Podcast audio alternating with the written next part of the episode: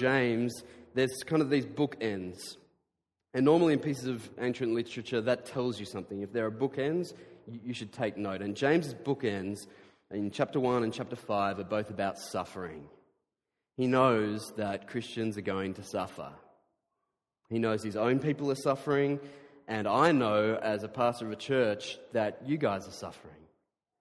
In fact, the, probably one of the biggest things that I didn't expect when I got into this thing was just how much Christians suffer. And the reason that took me by surprise is because so often we look like this, right? We've got that painted on smile, that sickening, despicable Christian edifice. And so I didn't realize that much of my ministry would be sitting down with people who are suffering, terminally ill Christians, and bereaved Christian parents who have just seen babies die or miscarry, embracing fully grown male Christians who can't stop crying in their grief. The amount of Christians I would lower into the ground for the last time. I didn't know that this was what life was going to be like as a pastor, and so I've had this front row seat to the suffering of God's people. And James knows that we will suffer. And so he starts his letter, brothers and sisters, count it all joy when you suffer. And he ends his letter, brothers and sisters, be patient in suffering. So I've been doing full time ministry for this is my 10th year, and I've noticed something I've noticed something in the constant interaction with people who are suffering. I've noticed that there's this secret that some Christians have. There's this secret that helps them to suffer well, that helps them to die well, that helps them to keep their faith strong in the midst of their pain. And the secret is exactly what James says in verse 7 and 8. Check it out with me. He says, Be patient then brothers and sisters, until the Lord's coming. See how the farmer waits for the land to yield its valuable crop, patiently waiting for the autumn and spring rains. You too, be patient and stand firm because the Lord's coming is near.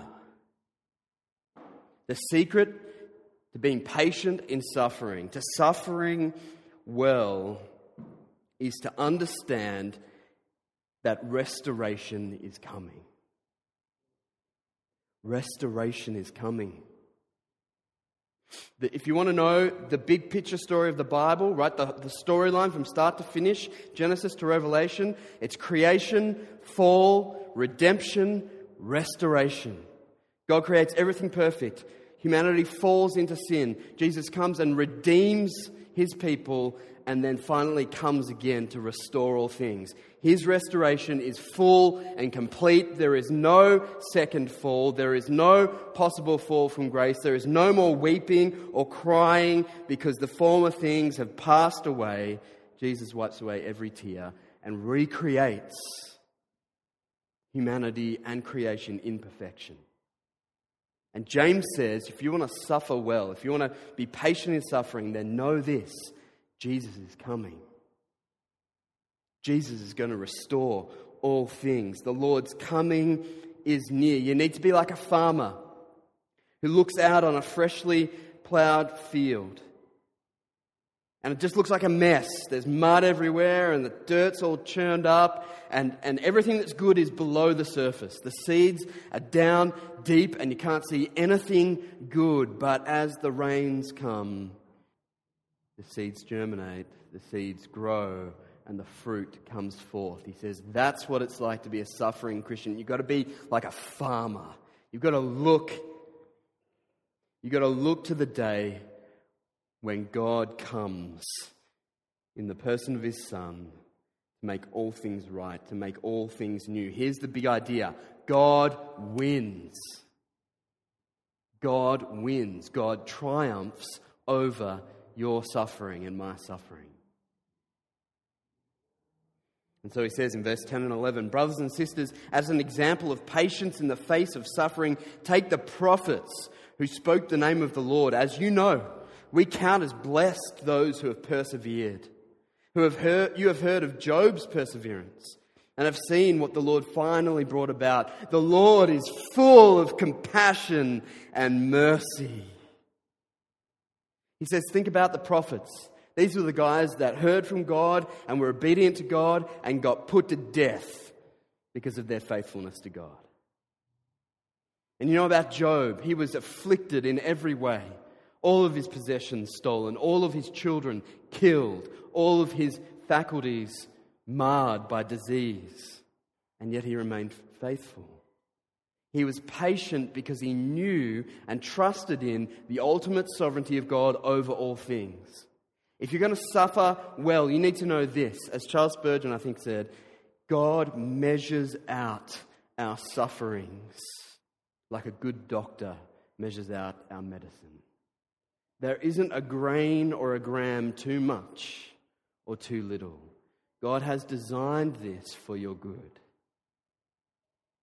And so we can be patient in suffering, knowing that a good God is behind it and a good God is going to deliver us from it.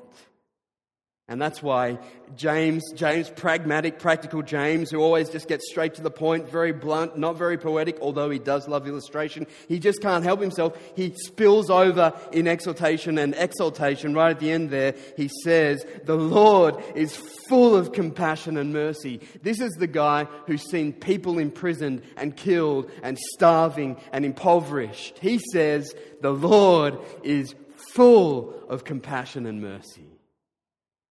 And you take a survey of a bunch of Christians around the world today who are starving and imprisoned and impoverished, and they will say the same thing. And it's the very thing that we doubt when we face suffering. He wants us to know, even in the midst of it, right, even in the slog of it, the Lord is full of compassion and mercy. And so, Christians who persevere in suffering, who are patient in suffering, see the world with the eyes of faith. The eyes of faith see God's faithfulness. The eyes of faith see God on the throne, ruling and reigning over all things, including these present sufferings. And so, those people who trust in God and trust in God's goodness and sovereignty, His compassion and His care, these are the people who pray in response to suffering. These are the people, verse 13, that, that James commends. Verse 13 Is anyone among you in trouble? Let them pray. Seems like good advice. Is any of you in trouble? Is anyone among you in trouble? Let them pray. So I know for a fact, even though we, like, from person to person, are sweeping it under the rug, I know that there are a lot of people in our church who are suffering greatly. We have people in our church who are here sitting every week who are terminally, terminally ill. We've got people who are struggling, trying to have children and can't have them. We've got people who are struggling with marriages breaking down around them.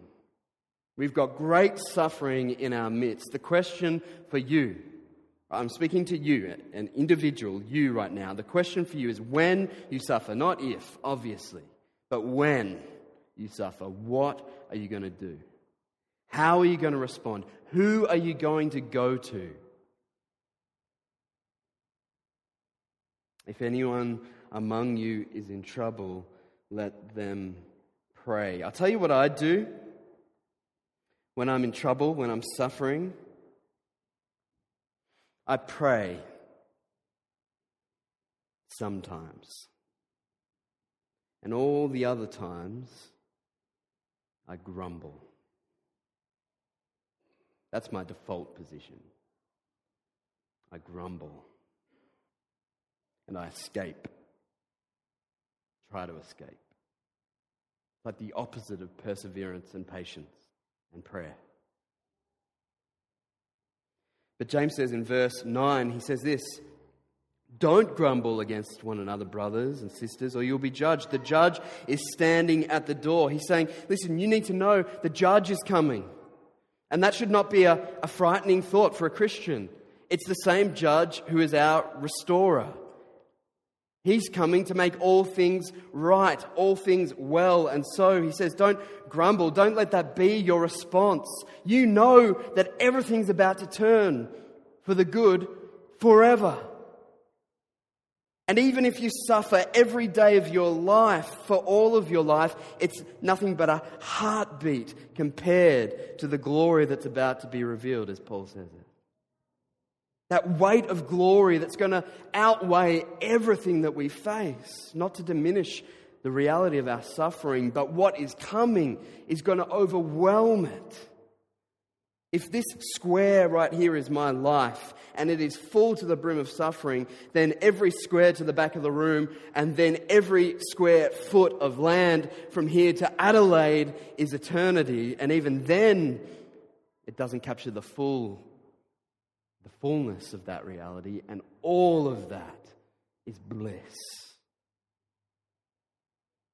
And so he says, get, get your eyes off your suffering. This is one thing that, that, that brings suffering people and depressed people and anxious people down. It causes us to zoom in. Like this square is my reality and it's all dark. And so James says, lift up your eyes. Look to see the coming king. He's coming to restore all things. The judge is at the door. I think it was John Bunyan who told this story. You know, the tinker who wrote uh, The Pilgrim's Progress, the best selling or mostly widely distributed book in human history after the Bible. He had a great way with words, obviously. And I think it was him who said, it was a dead guy anyway, so Take all the dead guys, and I think it was that dead guy. He said this A grumbling Christian is like a man who heard the news that he had received a large inheritance, and then on his way to collect the inheritance, his wagon broke down and so he spent the rest of the walk to receiving the inheritance grumbling and saying, My wagon is broken, my wagon is broken, my wagon is broken. You get it? That would be a fool, right? You're about to get a billion dollar inheritance. Forget the wagon. And again, this isn't to diminish the reality of our suffering. It is real and it is visceral and it hurts that it's not worth comparing to the weight of glory that will be revealed to us. So we're called not to grumble, but to be prayerful and patient and persevering. And so, when it comes to prayer, and I'm going to talk the rest of this time pretty much is, is going to be all about prayer and our prayerful response to suffering. But the point here is not technique. When we talk about prayer, so often we're sidelined, we're distracted by technique. Technique it all, is almost, ah, that's an overstatement. It, it doesn't deserve as much thought as we give it. It's not about te- technique, it's about attitude. This is not about the words you say, it's about the heart. It's about the heart that comes before God in prayer. And so, here's the point. Sometimes, in the midst of our suffering, when it has just gone on that little bit too long, or when it's just so intense and acute, we're not capable of great eloquence in our prayers for relief and for patience. We don't have the words to express the reality of our grief. And so sometimes we just need to groan. And there is a great difference between grumbling and groaning. Do you know that?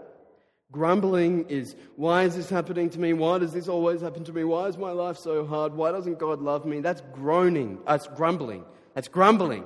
Groaning is expressing heartfelt distress to a father who is full of compassion and mercy. So I remember soon after my mum died, I just turned eight years old. We spent a lot of time at my grandparents' house, sleeping there. And I have vivid memories of sleeping in the music room, which was nearby the, the, um, the dining room, and of being woken up while it was still dark and just hearing the groans of my grandfather. And sometimes it was audible words, and sometimes it was just groaning, groaning in petition and intercession. This is how Paul says it in Romans chapter 8. He says, We know that the whole creation has been groaning. So, so the world itself is groaning because it knows how broken it is.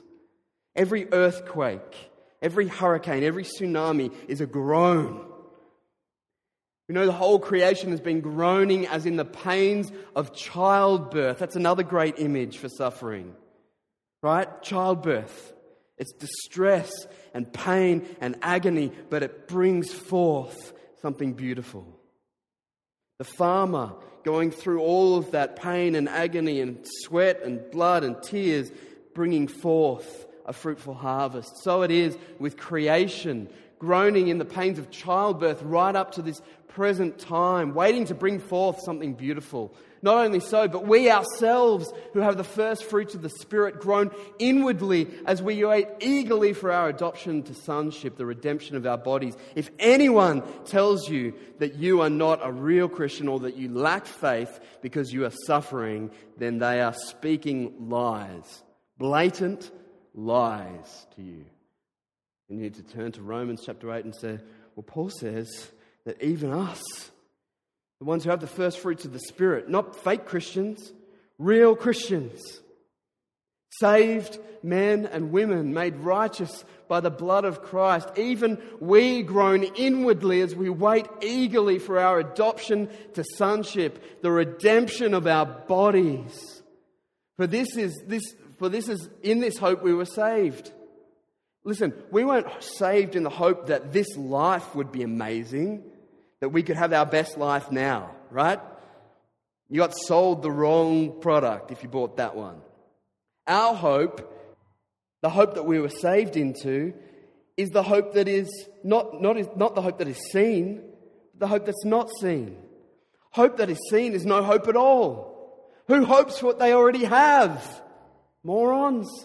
But if we hope for what we do not yet have, we wait for it patiently. In the same way, the Spirit helps us in our weakness. We do not know what we ought to pray for, but the Spirit Himself intercedes for us through wordless groans. The great encouragement for you, if you're at the point where you just can't pray anymore, there's hope for you later in this chapter about people coming and praying for you. But there's also this hope that you can just groan the Spirit comes, He intercedes for you, He just translates that all, all that groaning, and God gets the point. The Spirit intercedes for us through wordless groans. Sometimes the weight is too great, and all we can do is. Ah. That's the reality of living in the now and the not yet, the redeemed and the not yet restored. And James says we are to be patient and persevering and prayerful in the midst of these trials. Let's take Jesus as an example, right? All else fails, just see what Jesus did. You can never go wrong, okay? Jesus, the night before he's betrayed, the thing that we'll be focusing on on Maundy Thursday, he's in the Garden of Gethsemane. He is so agitated, so overwhelmed, so fearful that his blood vessels are bursting, he's sweating blood dripping from his skin. And it's not the crucifixion that has got him worried, although that's pain that even those of us who've given birth couldn't imagine. We invented a word for it. Excruciating means the Latin out of the cross. Right? It's excruciating pain. That's not what's got him sweating blood. It is the thought that the sins of the world are going to be poured out on him and the wrath of his own father is going to be unleashed on him. And this is what he does. Matthew 26. Then Jesus went with his disciples to a place called Gethsemane. And he said to them, Sit here while I go over there and pray. He took Peter and the two sons of Zebedee along with him, and he began to be sorrowful and troubled. Then he said to them, My soul is overwhelmed with sorrow to the point of death. Stay here and keep watch with me. Going a little farther, he fell with his face to the ground and prayed, My Father, if it is possible, may this cup, that's a symbol of suffering, may this cup be taken from me, yet not as I will, but as you will. Then he returned to his disciples and found them sleeping. Sleeping. Couldn't you men keep watch with me for one hour? He asked Peter. Watch and pray so that you will not fall into temptation. The spirit is willing, but the flesh is weak. This is what James has told us. Beware of those times of temptation. You're not as strong as you think you are. You might be willing, but you're so weak. And so we need to know when we come into seasons of suffering, we're going to be weak. It's not going to be easy for us to have our first response be prayerfulness and perseverance and patience. It's not. John Stott says, and I think he's right, that the battle for prayerfulness happens on the threshold of prayer. What he means by that is it's not the idea of prayer that turns us off, it's, it's getting to the point where we're actually praying. And he said it's like, it's like coming to a big wall, and inside the walled garden is God Himself waiting to meet with us. And Satan is, is standing in front of a little doorway. It's on the threshold to communion with God that we have to fight the battle. And so, most of us, like Peter and like the sons of thunder, my favorite nickname for them, we're going to, we're going to struggle with that. We're going to fall asleep.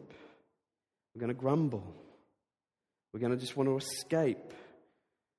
But by the Spirit of God working in us, we can follow Jesus' example of prayerfulness, even in the midst of great personal turmoil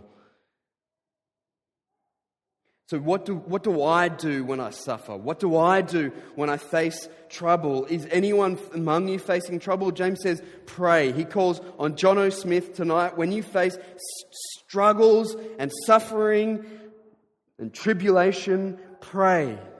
And he's saying that to each individual here tonight. If you claim the name of Jesus, he says, when you come across these times, and they will come if they're not yet with you, then let your response be prayerfulness which leads to patience, which leads to perseverance.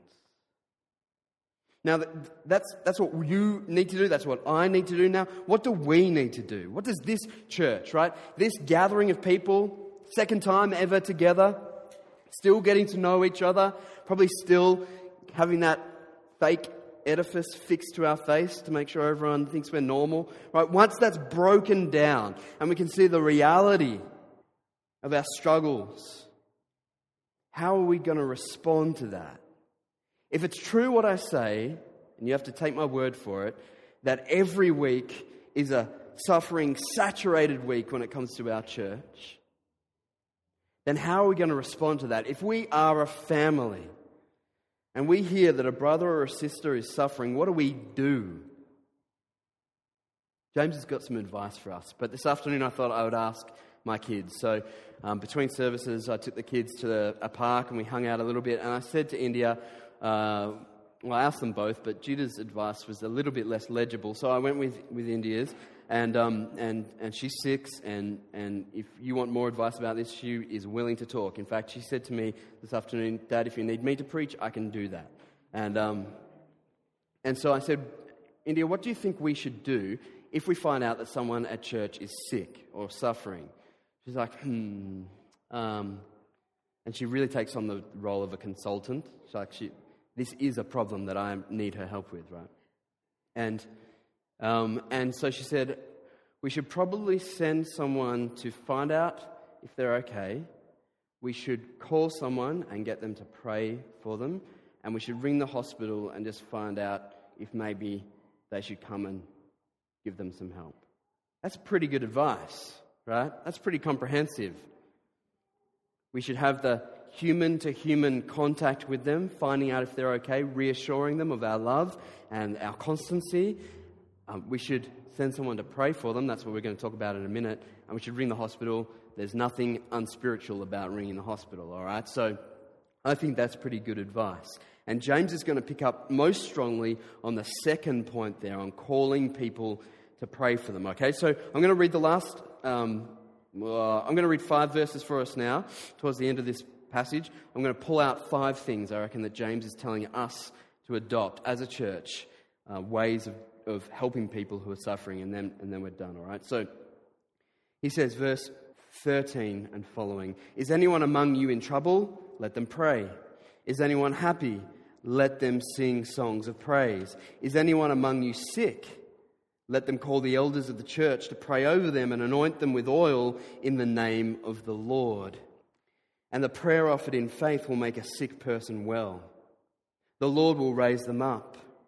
If they have sinned, they will be forgiven.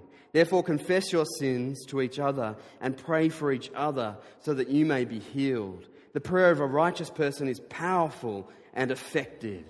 All right, five things there. Actually, no, keep going. Elijah was a human being, even as we are. He prayed earnestly that it would not rain, and it did not rain on the land for three and a half years. Again he prayed, and the heavens gave rain, and the earth produced its crops. All right, five things. People are suffering. That's the reality. Can't sweep it under the carpet. What are we going to do about it? At, at least five things, probably more. Number one, verse 13, the first part of it is anyone among you in trouble? Let them pray. You in trouble? Pray. Our individual response and our corporate resp- response should be one of prayer. What James has done throughout this letter is build a case the God that he has painted a picture of, which is the same God from Genesis to Revelation, is a God who is absolutely sovereign over all things, who is on the throne, ruling and reigning over all times, places, and peoples. And it's that God who you can pray to if you are in trouble. We had a great question last week out of the Q&A, one of the text message questions. The question was, if God is as sovereign as James said he was in, in chapter 4, remember he, James says, instead you ought to talk like this, if the Lord wills, we will live and do this and that, right? God is sovereign over life and death and everything that happens in life and death. And, sh- and this person, he or she asked, if, if that is who God is, then why do we pray? If God is going to achieve everything, if all things happen according to the purpose of his will, as Paul says in Ephesians 1, then why pray? And my response to that is if he's not that God, then why pray? Right? The only God worth praying to is a God who can do something. If your God is the God who's up in heaven going, ah, hands are tired here, guys. I, w- I really, I, w- I wish you the best. i am going to send Jesus soon, I promise, that everything will be good. If that's your God, first of all, that's a very small God, a very unbiblical God, and a God who is unable to do anything for you. If God is not sovereign, then why pray? But if God is ruling and reigning over all things and at the same time full of compassion and mercy, then yes, pray. Pray to that God, whether it's with words or with groans that he can discern by the Spirit's intercession. So let that be your response. If you're in trouble, pray. Then he says, Is anyone happy? Let them sing songs of praise. This is so important for us. If it's true that there are heaps of people in our church suffering, then we need those of you who aren't in a season of suffering to sing for us. We need you to sing for us because we come in on Sunday morning and we don't feel like singing. And maybe we can't see God as being as glorious and majestic as He is. And so we need to see you lifting your hands and maybe doing a little dance and singing with big voice to remind us that that's who God is. I told a story this morning of the ministry of John Owen in the life of William Cowper. John Owen being one of the happiest, healthiest, singing Christians there ever has been, and William Cowper being one of the sickest and most depressed Christians there's ever been. And uh, I'm not going to tell the story because I went over time this morning and I don't want to do that to you, but you just look up John Newton and William Cowper. There's a great uh, message on the website called Desiring God. It's by John Piper. You can get it in print, or the audio message is even better. And he explains this um, very well. He's got one on the life of John Newton where he mentions Cowper, one on the life of Cowper where he mentions Newton, and it will be such medicine for your soul if you check that out, all right? So, all I'm going to say now is just the truth that James says to us we need you to sing. We need you to remind us that God is glorious and that God is good. So, if you're in trouble, pray. If you're happy, sing. If you're sick, call the elders. If you're sick, call the elders. Verse 14 Is anyone among you sick? Let them call the elders of the church to pray over them and anoint them with oil in the name of the Lord. I love this picture because it doesn't put all the pressure on the sick person to pray. Sometimes you're so sick you can't pray anymore. You're really just reduced to the groans. And so the beautiful picture here is that the elders of the church come in and pray for them step into their place and pray on their behalf. And I was so disappointed this past week when I was reading my heroes, Luther and Calvin, dead for 500 years, but some of the best commentators on the Bible, and both of them said this pattern of ministry was right and good in James's day and no longer has a place in our church today. And I just reread the passage and I was like, where does it say that? Can't see that anywhere. Now, it might be true that anointing with oil was more of a tradition for that time and in that region of the world, but that doesn't matter. I'll tell you one thing Jimmy and I, as the elders of our church, are not called enough into your bedrooms to anoint with you with oil and to pray with you. And that's mainly our fault, and it's a little bit down to the pride of the people in the church that don't want to expose themselves to that kind of intimacy. But James says if you're sick, call the elders. We believe in a plurality of elders, just as James did and every New Testament church practiced, that there ought not be one guy up here, the senior pastor, the vicar who oversees everything. No, there should be a group of people overseeing the church. Jimmy and I are the elders at this point. We want to add more in the future. And we want to be the kind of elders who obey James chapter 5, verse 14 and 15. If anyone's sick, call the elders of the church to pray over them and anoint them with oil in the name of the Lord. The anointing of oil, I think the way I read it is that it's a symbol. It's a symbol of the, the, the presence of the Spirit. So uh, by anointing you with oil, there's no sort of magic in it, right? There's no, it's not like a like a some kind of mystical holy thing. It's just here is a here's an image, here's a here's a parable, here's a analogy for you. This is what the Spirit is doing, even though you can't see it. The Spirit is with us. He is anointing you. We're asking Him to heal you. Now, the tragedy of church history is that we've turned this into some kind of magic trick. Right? So now you can buy you can buy magic oil. I think it's something, called something more holy, like consecrated oil or something, holy oil. And James is just like, just go to the pantry and get the friggin' olive oil. It doesn't matter. It's not magic. It's not mystical. It's not holy. It's just a picture. It's a symbol. It's a sign. God is with us. It's not magic and it's not infallible. It's not always going to work. It's not a trick. And there's a reason it doesn't, uh, that James doesn't think it's going to work every time. He mentions it here. He says that they should pray in the name of the Lord. That's code for according to God's will. Je- you know, Jesus said, whatever you ask in my name, it will be given to you. That, another way of saying that is, whatever you ask in accordance with God's will will be given to you. Pray in the name of the Lord. Pray as Jesus prayed in the Garden of Gethsemane. Not my will, but yours be done. And so we pray, Lord, as, as far as, as your will for this person be healed, give us the pleasure, give us the delight, give us the honor of being your means to bring about that healing in this time. And he says in verse 15, the Lord will raise them up. So it's not the elders raising them up by the power of their charisma or whatever. You can buy all kinds of trinkets from demonic televangelists. You know, take this hanky and wave it over your cancer patient and they'll be healed because I'm an anointed man of God. Oh, I was just about to swear.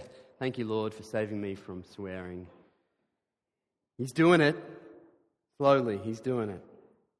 The reason I was about to swear is because it's, it's so, it's so distorts our understanding of what's going on in prayer. It's not about the man, it's not about the elders, it's about the Spirit, signified in the oil, at work in raising up that person who is sick or in need of healing.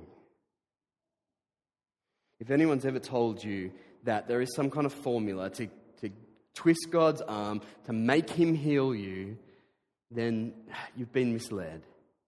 It's all under God's sovereignty. And sometimes God says no. Often, God says no. God has said no to me on countless occasions. And the reason I know that's not a reflection of my lack of faith or the sin in my life or some kind of hurdle that I have to overcome is that I read in 2 Corinthians chapter 12 and I see the apostle Paul on his knees before God begging him three times that he would remove this thorn in his flesh. We don't know what it is. It might be cancer. It might be a person who's his enemy. It might be Satan himself, but he pleads with him, please heal me of this affliction. And what does God say? No. And if you want to accuse Paul of lacking faith, then be my guest. I wouldn't do it. The reason God said no to him is very clearly outlined for us. He said, No, my grace is sufficient for you. My power is made perfect in weakness. I'm going to keep you weak so that you know that it's my power that's at work in your life. God has good, fatherly, compassionate, and merciful reasons for saying no. I'm so far out of time, but there's so much good in here. I just want to. Can you, get, can you give me just a couple of minutes? Because I, I, want to talk to you. I want to talk to you about uh, a point of theology, and some of you think this is boring, but I think it's important. So he says there in, and it's, it's not translated well, and that's why I want to speak to it so that we don't get the wrong idea. In our translation, he says that, um, what does he say? A prayer made in faith will make a sick person well. Verse 15, the, and the prayer offered in faith will make the sick person well, the Lord will raise them up. It's not a great translation. So, from the original, it's a, a better translation would be, um, and the prayer of faith will make a sick person well, or the prayer of faith will save a sick person. And so the reason that, ex- that distinction is important is because I think James here is talking about the extraordinary supernatural gift of faith that Paul talks about in 1 Corinthians chapter 12, I think it's verse 6. He puts it right alongside the extraordinary supernatural gift of healing. And so all of us, all of our prayers are made in faith, right? We're not talking to the ceiling. All of our prayers are made in faith, but sometimes God is pleased to gift us with an extraordinary gift of faith that makes the prayer more efficacious. All of us have the common grace of faith. If you're a Christian here this morning, you have the grace of faith. You are saved by faith in the Lord Jesus. But there is this supernatural gift of the Holy Spirit called the gift of faith and it happens to come upon people. In my experience, speaking to others, my own experience, it comes just at points in your life. I have never met anyone who just exercises the, this gift constantly, maybe apart from Jesus. That's another point of theology we won't get into. But two times in my life, I've experienced this extraordinary gift of faith. I'll tell you about one of them, okay? Renee was pregnant with India, so first pregnancy, and she has a rare blood type, and um, some of you ladies know, you know, if you have a rare, a, a rare blood type, it's likely your child's going to have a more common blood type. And so the problem with that is that if any blood crosses over from mother to baby, the mother's blood will start making antibodies against the embryo and will start fighting against it. And so essentially, the, the woman will start going to battle against the baby. And it never happens. It's nothing to worry about because you just get injections constantly throughout the pregnancy and it just it, it, it takes care of it. So you don't have to worry about it. Unless you're Renee. For some reason, even though she had all of the injections and all of the appointments and all of the checkups, we get the news this thing is happening. Your body is starting to fight against that precious little image of God. That didn't say it that way, but, but we knew it was.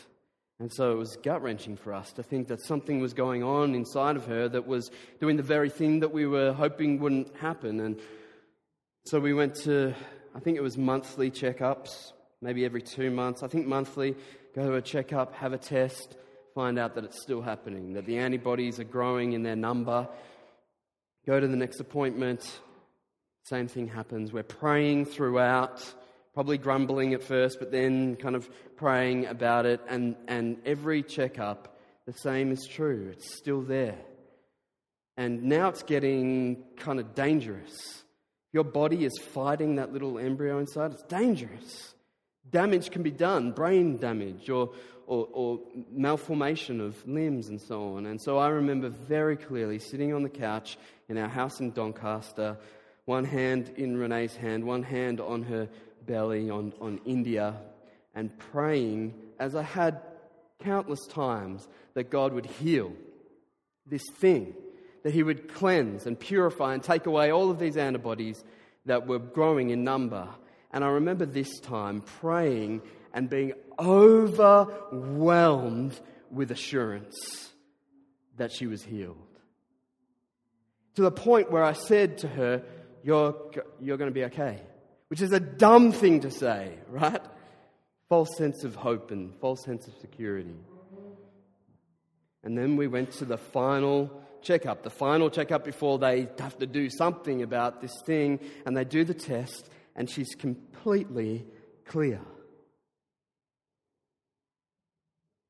And I get emotional thinking about it because that doesn't happen. There, there is no explanation for that. What I believe has happened in that and one other occurrence is that God gives me by his mercy and grace, he gives me the gift of faith, and I pray, and she's healed. It's a gift. We ought to ask God for it. So that's why he says the prayer of faith will make a sick person well. The Lord will raise them up. God gets the glory. So if you're in trouble, pray. If you're happy, sing. If you're sick, call the elders in. If you're a sinner, confess your sin. Verse 15 and 16, he says, the second part of 15, he says, um, If they have sinned, they will be forgiven.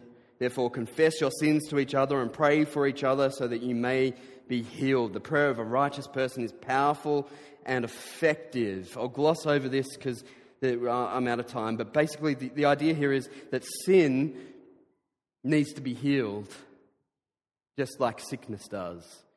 Sin causes ruptures in our relationships with one another, one another and we can, when we confess it to one another, it heals relationships. It's the first step in healing.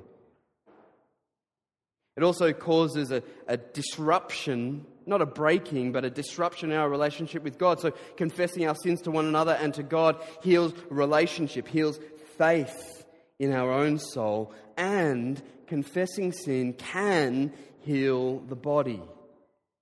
It's a great error for someone to say to you, You're sick because you have unrepented of sin. That's what Job's friends told him, his so called friends. They were morons, all right? It wasn't because of sin that Job was suffering. However, there are occasions when our sickness is a result of sin.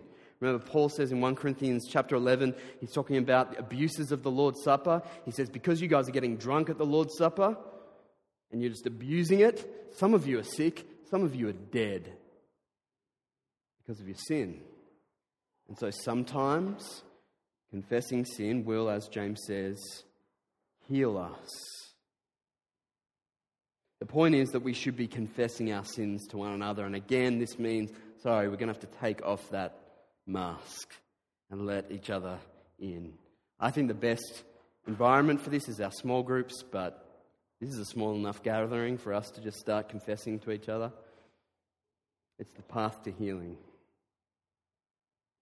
So if you're in trouble, pray. If you're happy, sing. If you're sick, get the elders in. If you're a sinner, confess your sin. And number five, which I'm not going to talk about, is that big problems, big suffering requires big prayers. And Elijah is our example in that. So there's James. It's a great book. A great encouragement and also a great conviction to us. Some of us feel pretty beaten up by James now, but James is a shepherd. And a shepherd not only feeds the sheep, but he pulls them into line when they start to stray. And some of us are straying sheep even tonight.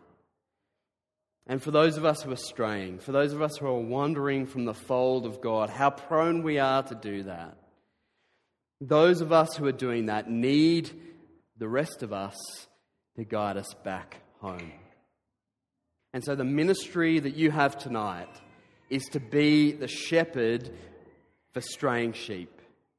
And that's what he says, the last two verses. Let me read them for you and then I'll pray. My brothers and sisters, that's all of you here tonight. My brothers and sisters, if one of you should wander from the truth and someone should bring that person back, remember this. Whoever turns a sinner from the error of their way will save them from death and cover over a multitude of sins. Let's pray. Father, please give us this ministry. Give us the ministry of prayerfulness. Give us the ministry of faith and of healing and of confession. Please give us the beautiful picture of ministry that James has painted in these five chapters and give us the ministry of gently, gently ushering wandering sheep back to the fold of God. And help us to know that as we do that, we get to participate on what you're doing, saving people from death and covering over a multitude of sin. I pray that this church would be a great place of healing. In Jesus' name. Amen.